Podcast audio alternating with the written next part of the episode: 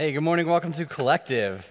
Uh, we're so glad that you guys are here today. Before we begin, uh, I want to draw your attention to the connection card that was on your seat when you first came in. Now, if you were in the last few rows, we've got some people that are going to hand those out to you right now, actually.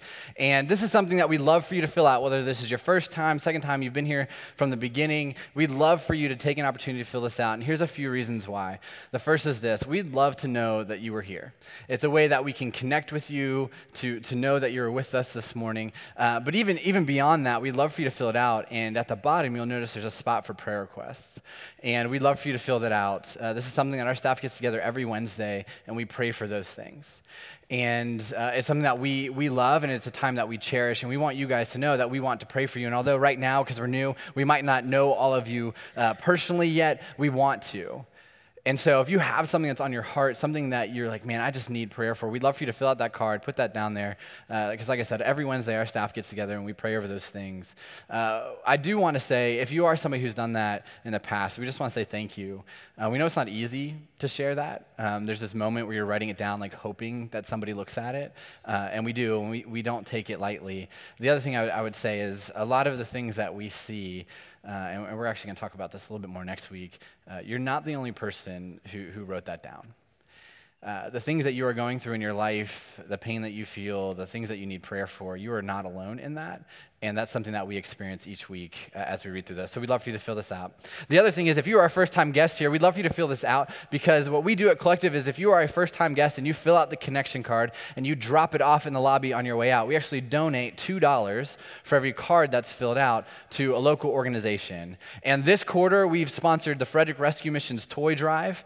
And over the last three weeks, we've had 71 first time guests. And so it's $142 that are going to buy toys for kids who, uh, who need to have a good Christmas. And so when you're a first time guest and you fill that out, you are not just here at Collective, but you are partnering with us in the organization. And so we'd love for you to fill that out. Now, if this is your second time here, we'd love for you to fill it out and bring it out to the lobby as well, because we actually have a gift for you, uh, just to say thank you for coming back to Collective. And you'll see at the welcome table, there's some um, crates full of t shirts. It's our way of just saying thanks for coming back, thanks for checking this out again. Uh, and honestly, thanks for giving, giving us the opportunity to, to be with you this morning. And so we'd love for you to fill that out. Um, you can drop it in the offering later, or if you're a first or second time guest, go ahead and head out to the lobby when you're done and drop those off. So I have a confession to make. I hate Aldi. I think Aldi is the worst. And for those of you who don't know, Aldi is a grocery store that has developed a cult following all over the world. It sells incredibly cheap food that's organic, and it's the worst. Uh, about a year ago, I went to Aldi for the first time. My daughter was a little bit over a year old, and so she was essentially drinking a gallon of milk every day. And we had friends that said, hey, go to Aldi. You can buy like 40 gallons of milk for $7, so you should go. And so uh, on, a, on a Friday morning, I took my daughter and we went. Uh, and as we got there, I realized in the parking lot, like I've been to grocery stores before, I go shopping with my daughter all the time, but there's something different about Aldi from the moment that I pulled in. I walked down, and, I, and the first thing I tried to do was grab a cart. If you've been to Aldi before, you know. And so I pulled on the cart, and I couldn't get it. And I look, and you, and you realize the carts are actually all chained together. And I'm like, man, that's weird. I kind of grew up in a rough neighborhood, so I'm like, well, maybe I get that, maybe. Like, I don't know. And, and, and, so I'm like tugging on this cart. I've got my kid in one hand. I'm like pulling this thing. And so finally, I'm like, okay, I'm just gonna use all my strength. I'm just gonna rip this thing, and we're gonna go shopping. And before I made a complete fool out of myself, this sweet woman came up to me and she goes, oh, honey, and she hands me a quarter. And I was like, thanks. Like, I guess. Maybe I'll take that. I don't know. Maybe that's what milk costs. And so then she said, no, you got to slide it in the slot. And so you take this quarter, you slide it into the slot. It releases your cart. If you've been to Aldi before, you're like, yeah. If you've never been before, you're like, that's the weirdest thing I've ever heard of. And it is. You're not wrong. And so I got my cart. And, you know, the, the beginning experience I wasn't super pumped about, but I thought, you know what? Like, saving money, let's go do this. And so uh, I got my cart and I walked inside.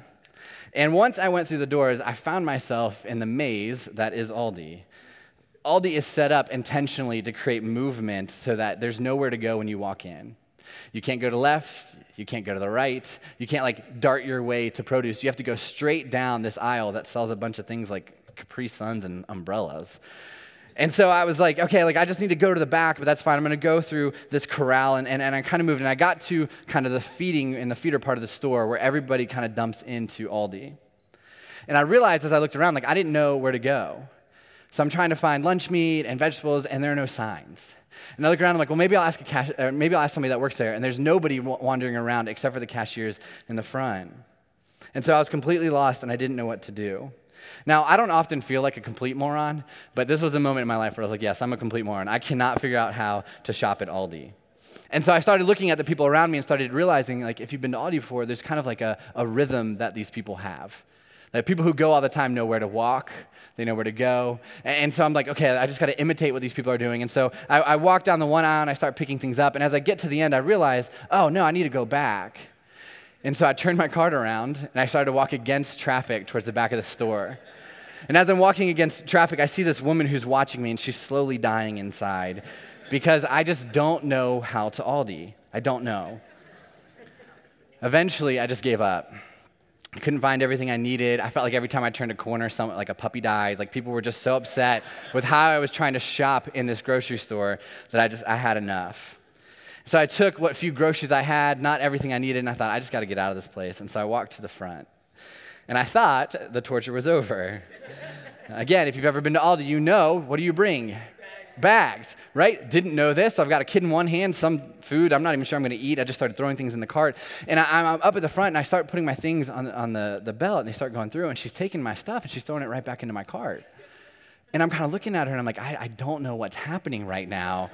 And, and she looks at me and she just points, and there's a the stack of brown bags that you can buy for like 10 cents. And so I panicked and I bought 10 of them.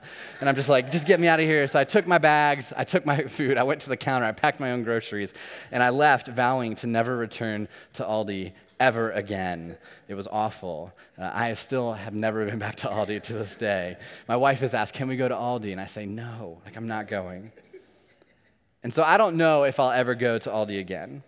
Uh, the way that I felt not knowing how to get a cart, how to enter the store, where to walk, the way that I felt as I walked against traffic and people stared at me like I was crushing their soul, it, it left me leaving that place going, man, I never want to be a part of this again.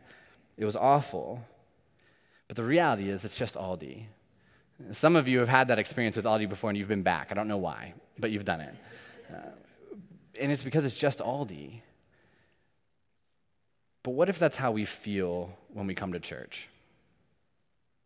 Some of you feel that same way when it comes to church. You've had a bad experience. You were looking for hope. You were looking for grace. You were simply looking for something that's better than what's going on in your life right now. But before you ever showed up to see maybe, maybe Jesus could be the solution, the church or Christians got in the way. They put up barriers of weird religious rules that aren't found in the Bible in order to make it harder for you to experience Jesus. Or you showed up a hot mess, and before you ever got in the door, Christians began to throw stones and made your brokenness your identity. Maybe you were a part of a church where leaders lost focus and left a trail of people in their wake, and you were one of them. You've been burnt by the church, even though that's not at all how Jesus in, intended his church to be. So, this week, we're in week four of our series called God for the Rest of Us. And we've talked about how God is for the outcast, how God is for the forgotten, how God is for the unbeliever. And next week, we're actually talking about how God is for the broken. And, and just a side note on that, you want to be here next week. I promise you, you won't regret it. It's going to be a really, really good Sunday. And so we're finishing up with God for the broken. But today, we're talking about what I think is the trickiest topic in this series, which is God uh, for those burnt by the church, because God is for those burnt by the church. And when we say church, we really mean church people that make up the church. And just to be honest, I had about four or five pages of notes coming in today that I just got rid of because there are so many things I want to say on this topic. Now, I'm going to soapbox for a second before we begin. Since the moment I entered ministry, I started in ministry when I was 23 years old. And since the moment I entered ministry, I have met people who were legitimately hurt by the church. I've met people where churches have told them that they were too broken to be healed. I've met people who've gone to church where churches have turned their backs on them because of a messy divorce or brokenness that they're experiencing in life or something major that was going on. I've met people who have been to churches that have created barriers and made it impossible for people to experience grace and to hear the truth that Jesus taught. But just as often as I've met those people, I've also met people who've talked about how the church has burnt them and it just isn't true. A few years ago, I worked in a church uh, in Glen Burnie, and I once met a couple that left their previous church, showed up at this church in Glen Burnie because they didn't like the style of music. Music is a preference. Uh, I'm sorry for some of you. You're like, no, music is a preference. The reason why we play music this way at Collective, it's a preference. This is the way that we feel like we can reach more people in this city. This is honestly, if you know our band, this is where they thrive and where they're talented. We want to play music that people hear on Sunday that feels like something they might hear during the week. We want to play music that's intentionally geared towards people who have never been to church before, but that's a preference. Every once in a while, we change it up. And the reason why we do that is because we want people to know the way we do worship on Sunday morning is how we think is best for our team and best for the church, but the way we worship isn't the only way to worship. Which is why sun, some days, on Sundays, you'll see we'll tone it down. In, in a few months, we'll do a Christmas series and you'll see us tone it up a little bit. It'll be really good. but to say that the church hurt you because you didn't like their style of music, it's preference. Get over it. When moving to Frederick, we met a couple that was connected to a sister church of ours, and they had recently left their church because they lived in Frederick and they didn't want to drive the 30 minutes to the church they were going to, which we completely understand. But what they told other people was that their previous church had actually burnt them. The narrative was that the church didn't care about their family, and the reality was they didn't want to serve on a Sunday morning. They wanted to sleep in, they wanted to get brunch and then go to church. And instead of saying that to the church that they were attending, they disappeared. And when people asked them why they left, they told them the church didn't care about their family. The reality was the church cared about the space and the environment that they were creating so people could bump into Jesus, and they realized that this family helped that. And to be honest, it isn't fair to people who have been truly hurt by the church or wounded by the church when people walk away saying the church hurt them over preference. And so here's one thing that we understand we know Collective does things a very specific way. A lot of it is preference, it's the way that we think it's best. You know, the reason why we do it an hour on Sunday mornings, we think that's best. We think that's best for us. We think that's best for you. But the reality is, it's preference. And, eventually, you know, spend enough time with Collective, there'll be things that you're like, man, I'm not sure I love that. The thing we want you to know, though, is even if you don't love it, you're still totally welcome here. Even if the way we do worship isn't your preference, it's okay. Um, and if there's another church that does it in your style, that's fine. What we want you to know, though, is that that is your choice. Okay, soapbox over, sorry. So, in the book of Matthew, Jesus actually teaches his most famous sermon. And it's essentially Jesus t- taking what his followers had learned in the Old Testament and moving everything a step further. And he's teaching his followers, and essentially the whole Sermon on the Mount is him teaching his followers how to live a life aligned with him. And there's a major chunk in the middle where he talks about how to treat other people, how to love people, how to care for people. And ultimately, what he's teaching them is how to live a life that leads people to Jesus. And so we're going to read a small chunk out of the Sermon on the Mount in Matthew 7, verses 7 through 12. And we're going to read it together, then we're going to go through it uh, bit by bit. And so if you've got a Bible or a smartphone, take it out, Matthew 7. It'll be up on the screen for you to check out as well. And this is what Jesus is saying, again, in the midst of this big sermon, but this part specifically focusing on his church and what these followers need to hear about his church. Matthew 7, 7 through 12. This is what Jesus says. Ask and it will be given to you. Seek and you will find it. Knock and the door will be open to you. For everyone who asks receives, the one who seeks finds, and to the one who knocks, the door will be opened. Which of you, if your son asks for bread, will give him a stone? Or if he asks for a fish, will give him a snake? If you then, though you are evil, which we'll get to that in a little bit, know how to give good gifts to your children, how much more will your Father in heaven give good gifts to those who ask him? So in everything, do to others what you would have them do to you, for this sums up the law and the prophets. And so today, when we talk about how God is for people that are burnt by the church, we're actually just going to talk about collective. We're not going to talk about other churches in the world. We're not going to talk about Frederick because we can only control what we control. We're going to talk about collective. And in these five verses, verses, we learn three things that Jesus teaches us on how the church should respond to people who are asking, seeking, and knocking.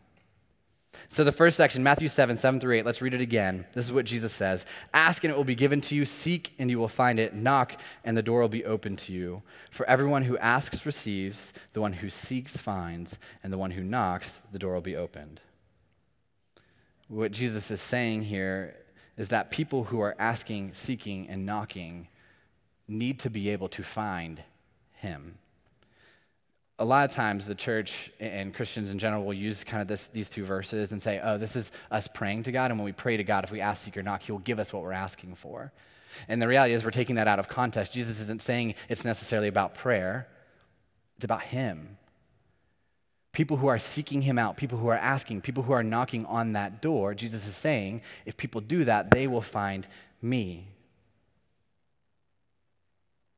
He's saying that any person that wants to find Him should be able to. So, the first thing I want us to take away today as collective is the church should not get in the way of people who are asking, seeking, and knocking every April, I go to a church planning conference called Exponential. It's when a bunch of pastors get together in Orlando and hug each other for a few days. Um, now, I know, like saying I go to church conferences, you guys are going to judge me hardcore, and I totally understand. Uh, the conference is everything you imagine a church conference would be. It's a bunch of hipsters, people with free hug signs, and people waking up at 5 a.m. to get a good cup of, cup of coffee saying how blessed they are. Uh, it's great. Um, now, but the reality is, like, although it might be your nightmare to be together with a group of 5,000 pastors, Exponential is this incredible conference. And a few years ago, in 2014, uh, this guy had this opportunity to preach named Jim Burgen. And um, Jim is kind of a loose cannon. Uh, he actually started his talk letting the whole crowd know that he has ADHD and also doesn't have a filter. And so uh, a lot of, uh, there was a lot of tension in the room. You could feel people wondering, okay, what is this guy going to say next? And as he was sharing that day, his message was about planting churches, but specifically, he was talking about how when you plant a church, you plant it for the broken and messy people. And Jim shared this story. One Sunday, Jim was in the bathroom after church when a man named Richard walked in. Uh, ignoring all social standards, Richard actually walked right up to Jim and hugged him while was, Jim was still standing at the urinal. Um, Jim awkwardly laughed and asked Richard to walk outside and talk to him in the lobby. And after Jim got to talk to Richard for about half an hour, he'd learned that Richard was homeless and he lived within walking distance of the church. Jim also found out that at a young age, Richard was molested by a family member, and that didn't stop until he ran away as a teenager. After living on the street for a while, Richard began to look for a safe place to take him in. When he was a kid, he grew up in the church, and he heard stories about how Jesus cared for poor people and cared for the outcast. And so he thought, maybe I should go to church. And so the first time Richard went back to church after years of, of, being far from God, after years of running away, after everything he had gone through, he walked into a church and asked if he could stay there that night. And the church said no, because he missed the sermon. And so Richard walked out of that church, and for years he never went back to another church. Eventually, Richard's life began to continue to spiral and spiral out of control until he hit rock bottom. And so he figured, okay, I've got nowhere else to go. I'm going to try church again. And so he started showing up at churches, but he kept getting turned away. His story, he actually says he Googled churches with grace in the title, hoping he would find it, but he didn't. Everywhere he went, he was pushed away. He was told that he was too broken that his past was something that he needed to keep private because he was making people uncomfortable. He was told he was too dirty and unkempt. He was even asked to leave church one day because he sang too loud. And one day, Richard was at, at breakfast, and a waitress came up to him and asked him how he was doing. And Richard decided to bare his soul to this woman he had never met before and just let her know I've been searching and I've been trying to find Jesus and I've been trying to find a solution to what I'm going through. And I don't know if it's church and I don't know if it's Jesus, but everywhere I go, I'm told I don't belong. And the waitress was a member of Jim's church and said, Hey, you should check out this church that I go to. And so Richard went. And six weeks later, because he was welcome there, he gave his life to Jesus and he was baptized. One of the, it's a good story. One of, the reason, one of the reasons why people get burnt by the church is because they are asking and seeking and knocking. But before they ever get close to Jesus, they run into us, his followers. They run into people who make barriers and obstacles, obstacles that keep people out, obstacles that Jesus didn't create. We do that for him. And the result is people who are asking and seeking and knocking can't even get close enough to Jesus to see maybe this is the solution for what I'm going through in my life. The reality is, if a person rejects Jesus because they struggle with his teaching or don't want to live a life in alignment with him, that's on them. That's their decision. But if a person rejects Jesus because of something the church did, that's on us. Something I've had to ask myself as we got into this church planning journey, as we started collective, is as a church, are we helping people who are asking, seeking, and knocking get close enough to bump into Jesus, or do we get in the way? Because the reality is, the number one reason why people tell me they've given up on Christianity has nothing to do with Jesus. It has everything to do with the obstacles that Christians in the church have created. And this is why, collective as a church, this is why we don't want to get in the way of people who are asking and seeking and knocking. Jesus continues, Matthew 7 9 through 11. Which one of you, if your son asks for bread, will give him a stone? Or if he asks for a fish, will give him a snake? If you then, though you are evil, know how to give good gifts to your children, how much more will your Father in heaven give good gifts to those who ask him? Now, Jesus is telling a parable here. The reality is, this is a made up story, but he's trying to prove a point. And he picks kind of like this extreme parable. This isn't a small thing. Like, he makes it as extreme as possible because he wants people to know it's incredibly clear what he is trying to say. And what he is saying is that even the worst parent uh, wouldn't give their child a stone when they asked for bread or a snake when they asked for a fish. And Jesus says, even you who are evil. By evil, Jesus isn't saying you horrible, wicked parent. What he's saying is you imperfect, spiritually broken person. Those kind of parents. That's me. If you're a parent, you get that. What he's saying is every parent knows that if their child needs food, you feed them. You don't give them a rock. And if imperfect, broken parents understand that, God, your Father, who is perfect, will give even better gifts. And those gifts being Jesus, being forgiveness of sins, eternity in heaven, hope and grace and peace. What Jesus is saying that every single person on this planet should expect the same thing from the church. They should expect, if they are hungry, that they're given food and not stones. And the second thing is this the church, collective, should not be a place where hungry people receive stones. When people show up at Collective, and, and you guys get this, especially being five weeks old, you, every single one of you understood this when you walked in here. As you, as you parked your car and you walked up the stairs, you were wondering, what will I find here? You were wondering, will someone like me be in this place? Will they accept me as I am? Does this place really have anything to offer? And a lot of you put an ultimatum okay, if this does have something to offer, I might come back. But if not, I'll move on and find something else. Before we launched in September, we spent about a year building our team. So we've got about 50 team members that are part of Collective that called Collective their church home before we ever launched, which is incredibly weird. We weren't doing Sunday mornings and they're like, hey, this is my church. And so we did that for about a year, but this, this summer we actually hit a rough patch. In June, there was a family that was a part of our team that started throwing stones. To be honest, they struggled with our team's brokenness, um, and they refused to acknowledge their own.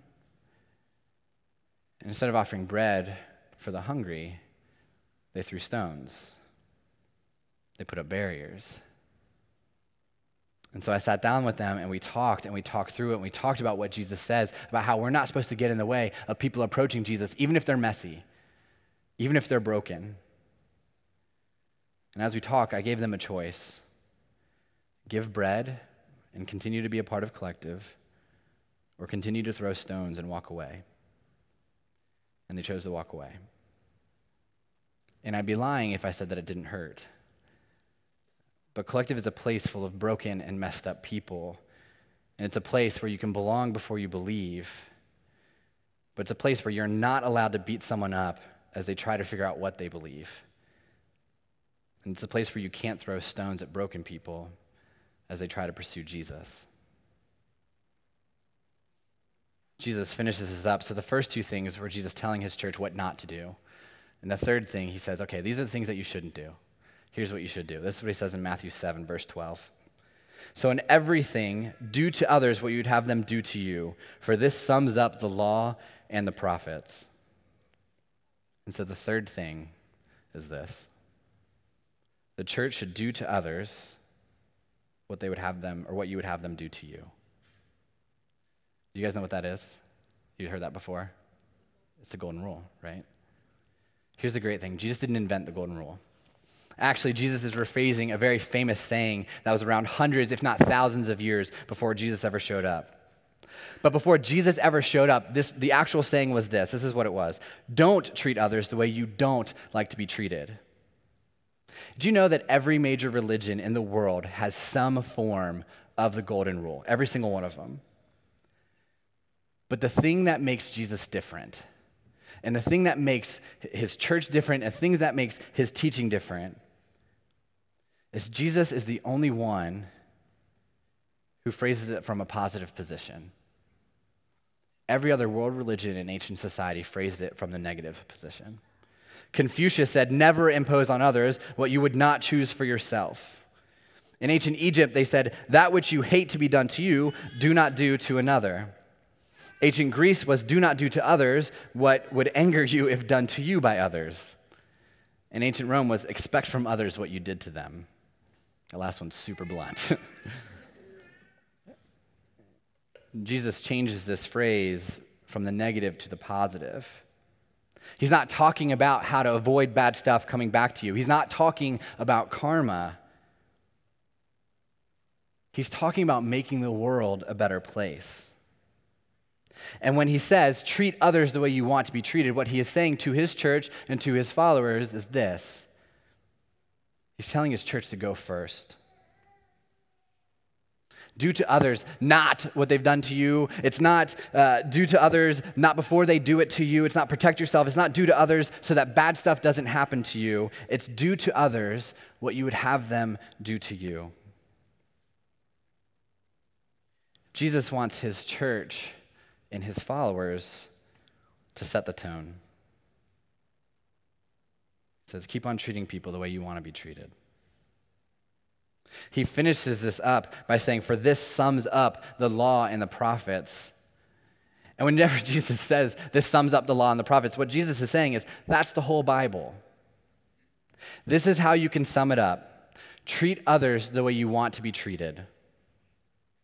There's another time when, when, these religious leaders came to Jesus and they tried to trap him. And they said to Jesus, Okay, of all the rules, of all the things that we've learned in the Old Testament, of all the things that you're teaching right now, what's the one rule that we all need to follow? And the reason why they were doing this, because re- religious leaders wanted Jesus to prove that he wasn't the Son of God, or they wanted to trap him and get him in a corner, and they wanted to fight him or debate him. And in Matthew 12, there's this wonderful interaction where these, these Pharisees ask him, Okay, Jesus, what's the number one thing that we all need to know? And Jesus doesn't miss a beat. This is what he says Matthew 12, uh, 30 through 31. He says this Love the Lord your God with all your heart, and with all your soul, and with all your mind, and with all your strength. He says the second is this love, the, love your neighbor as yourself. There is no commandment greater than these. It's another time when Jesus is saying, okay, here it is. This sums up the law and the prophets love God, love people. The way that you love God is you, you, you, keep his commandments, you follow what he says, you, you walk in alignment with him. The way that you love people is to treat other people the way you want to be treated. Jesus saying everything sums up in these two points. And so when I think about collective, when I think about this church, when I think about what this room looks like, even if as a church we do everything else right, even if we have a great band every week, which I think we do, even if we eat delicious food in our small groups, which we definitely do, uh, even if we serve the community with everything that we have and we give everything we can to the city, if we don't love God and love people first, and we don't treat people the way we want to be treated, we're missing it. And the result of that is people get hurt. is that people who are asking and seeking and knocking are told they can't find what's on the other side. Is that people who are pursuing Jesus get burnt by the church. Here's the deal some of you can look back at a time in your life when you were asking, seeking, and knocking, and the church got in the way. And I know some of you here today, I know the church has burnt you. Barriers were put up that made it impossible for you to experience Jesus. Stones were thrown as you wrestled with your brokenness and the mess that is your life. And somewhere along the way, Christians got in the way. If you're one of those people today, I just want you to know that I'm really sorry. I want you to know that I'm sorry that you've had that experience. That at some point in your life, Christians or the church made it impossible for you to experience grace and impossible for you to experience Jesus. And I want you to know that God is for you. That when God created his church, when he told his followers what to do, that he had you in mind. And he wanted to remove any obstacle and any barrier and anything that could get in the way of you asking, seeking, and knocking. And so, if this has ever happened to you, please know that this doesn't come from God. God doesn't want to keep you away. God doesn't want you to feel burnt by the church. God wants you to know that He loves you and that He told His people to as well. And although collective isn't perfect, uh, we will certainly make mistakes uh, because we're a church full of broken and messy people. And in case you didn't know this, it's led by an incredibly broken and messy person. If you are looking for truth according to Jesus, no one here will get in your way. No one here will throw stones at you. And this is a safe place where you can ask, seek, and knock and experience Jesus. And although I can't fix, and this church can't fix what you've gone through, we can at least move forward together. Let's pray.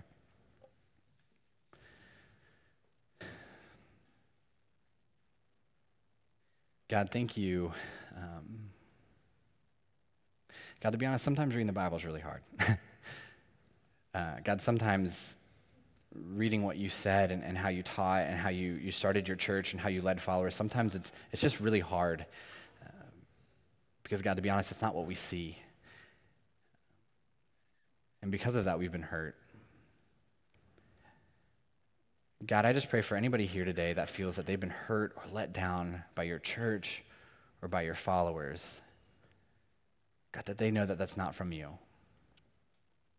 God, that you make it so clear love God, love people. God, that you make it so clear do unto others as you would have them do unto you. God, that you make it so clear that your church and the people who do follow you are supposed to set the tone in providing a safe place for people to ask and to seek and to knock. And God, that we're not supposed to get in the way. So, God, I pray for those people that have that feeling that they know that that's not from you. And God, that you are for them. God, I pray as a church, as we, as we move into week six, um, God, that you lead us. God, that we recognize that this is a church full of broken people God, that we recognize that this is a safe place for people to ask, seek, and knock.